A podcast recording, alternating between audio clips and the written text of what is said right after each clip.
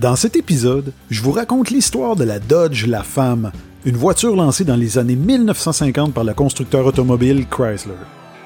Mon nom est Jean-François Guitard et je suis auteur du livre Comment réussir sa pub, blogueur, conférencier et responsable d'un département de communication. Puis comme il me restait un peu de temps libre, bien j'ai décidé de me lancer dans l'aventure du podcast. Mon objectif, vous transmettre de nouvelles connaissances, vous faire réfléchir et surtout vous divertir en partageant avec vous des concepts marketing, des anecdotes personnelles et des histoires inspirantes. Vous écoutez Affaires et Marketing. Bonjour, je suis très heureux de vous présenter le deuxième d'une série de deux épisodes hors série, hein, des épisodes bonus. Dans le premier, je vous ai parlé de Ken et euh, Barbie. Hein, euh, en fait, la fois où Ken n'a pas réussi à séduire Barbie dans les années 1990. Et aujourd'hui, ben, je vais vous parler de voitures et je vais rentrer immédiatement dans le vif du sujet parce que c'est un petit épisode bonus, donc c'est un épisode qui est relativement court, mais qui, je l'espère, va vous intéresser.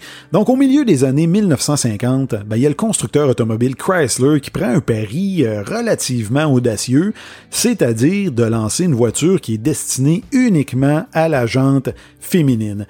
Et l'idée, eh ben, pouvait sembler intéressante a priori parce qu'après la Seconde Guerre mondiale, ben, on assista tranquillement à l'émancipation des femmes. Et là, je dis bien tranquillement, parce qu'au Québec, là, ben, il faudra attendre l'année 1964 pour que la ministre Claire Kirkland Casgrain puisse déposer le projet de loi 16. Et là, pour les plus jeunes qui m'écoutent, là, et, c'est quand même assez intéressant de comprendre que moins de 60, 60 ans, ben, on a dû déposer un projet de loi comme ça qui stipulait que les épouses ont dorénavant des droits juridiques comparables à ceux de leur mari. Donc les femmes, avec ce projet de loi-là, pouvaient maintenant avoir un compte de banque, signer des contrats, faire un emprunt à la banque et divorcer. Et de plus, la femme mariée pouvait enfin exercer une profession sans avoir à demander l'autorisation de son mari.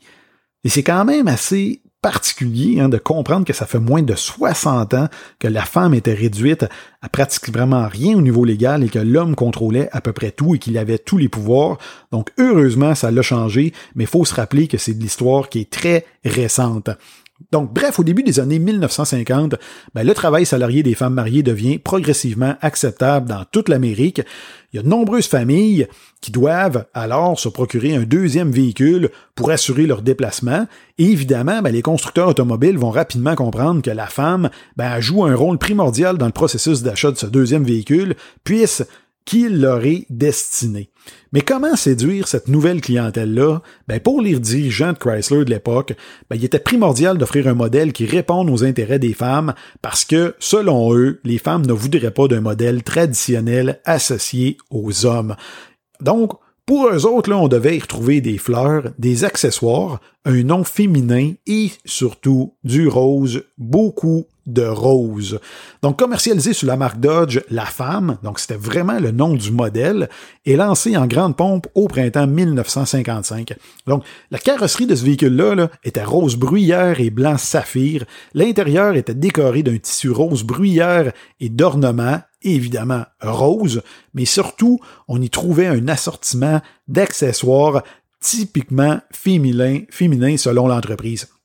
Donc, dans le compartiment côté conducteur, ben, on pouvait trouver un manteau de pluie, un chapeau de pluie ainsi qu'un parapluie qui reprenait le motif des sièges. Il y avait même un autre compartiment qui contenait un sac à main en cuir rose pâle dans lequel était rangé un poudrier, un briquet, un rouge à lèvres et un étui à cigarette. Donc pour Chrysler, ils avaient développé le kit de survie parfait de la femme et le véhicule qui était parfaitement adapté à leurs besoins.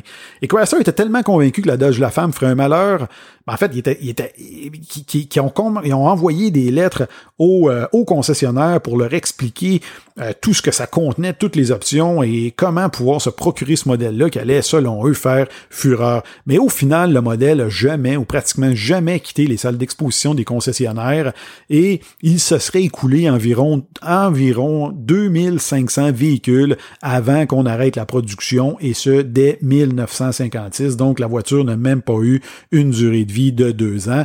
Et qu'est-ce qui peut expliquer cet échec cuisant? Ben, dans son livre Sans grand flop de grande marque, Matt Haig mentionne Les femmes voient dans cette tentative grossière d'attirer leur attention une condescendance certaine. La démarche fait finalement davantage écho à l'idéal classique masculin de la féminité plutôt qu'à la manière dont se voient effectivement les femmes des années 1950 et la majorité d'entre elles semblent n'avoir que faire d'une voiture rose et violette avec peigne et rouge à lèvres assortis. Et depuis ce temps-là, il n'y a pas une compagnie hein, automobile qui s'est risquée à essayer de développer un modèle qui était qui était destiné uniquement à la jante féminine. Donc j'espère que vous avez apprécié ce court épisode. Euh, je vous parlais que je préparais la deuxième saison Écoutez, j'ai déjà quelques épisodes décrits. Qu'est-ce que vous allez retrouver dans la prochaine saison dès le mois de septembre? Ben, je vais vous raconter l'histoire des chips qui ont rendu malades des milliers d'Américains. Donc ça, c'est une histoire qui est intéressante. Hein. Ça s'appelait les Lays Wow ou encore les Raffle Wow. Euh, c'est quelque chose, je pense, qui risque de vous intéresser, que vous ne saviez peut-être pas. Je vais également vous raconter l'histoire du concours Pepsi qui a fait plusieurs morts du côté des Philippines. Je vais vous offrir sept conseils pour concevoir des emballages qui vendent. Qui vendent. Je vais vous raconter la fois où on a trouvé du cyanure dans des flacons de Tylenol, hein, une histoire qui est très, très connue, mais connaissez-vous tous les détails? Je vais vous raconter ça. Je vais également vous présenter 12 mauvaises traductions qui ont fait mal paraître des entreprises. Ça, c'est toujours intéressant de voir comment ce a des entreprises qui ont eu des problèmes à s'adapter à un nouveau marché euh, parce qu'il avait mal traduit un nom ou parce qu'il ne s'était pas préoccupé de sa, de, de, de, sa prononciation qui pouvait avoir un double sens dans un pays. Et je vais vous raconter également la fois où on a trouvé du benzène dans du Perrier. Donc ça, c'est quelques-unes des histoires que je vais vous, raconter dans la deuxième saison. Si ça vous interpelle et que ça vous intéresse, ben si c'est pas déjà fait, je vous invite à vous abonner à mon podcast, soit sur Apple Podcast ou encore sur Spotify. Hein. Vous allez avoir un bouton à quelque part qui est marqué suivre ou s'abonner.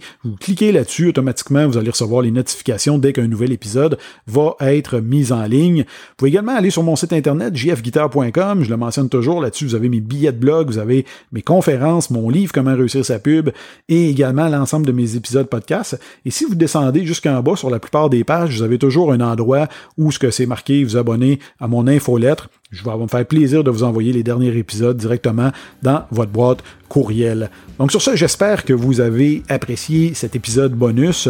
Euh, je vous souhaite un super bel été pour ce qui en reste et j'ai très hâte de pouvoir vous retrouver dès le mois de septembre. Merci encore de me suivre et je vous dis à la prochaine.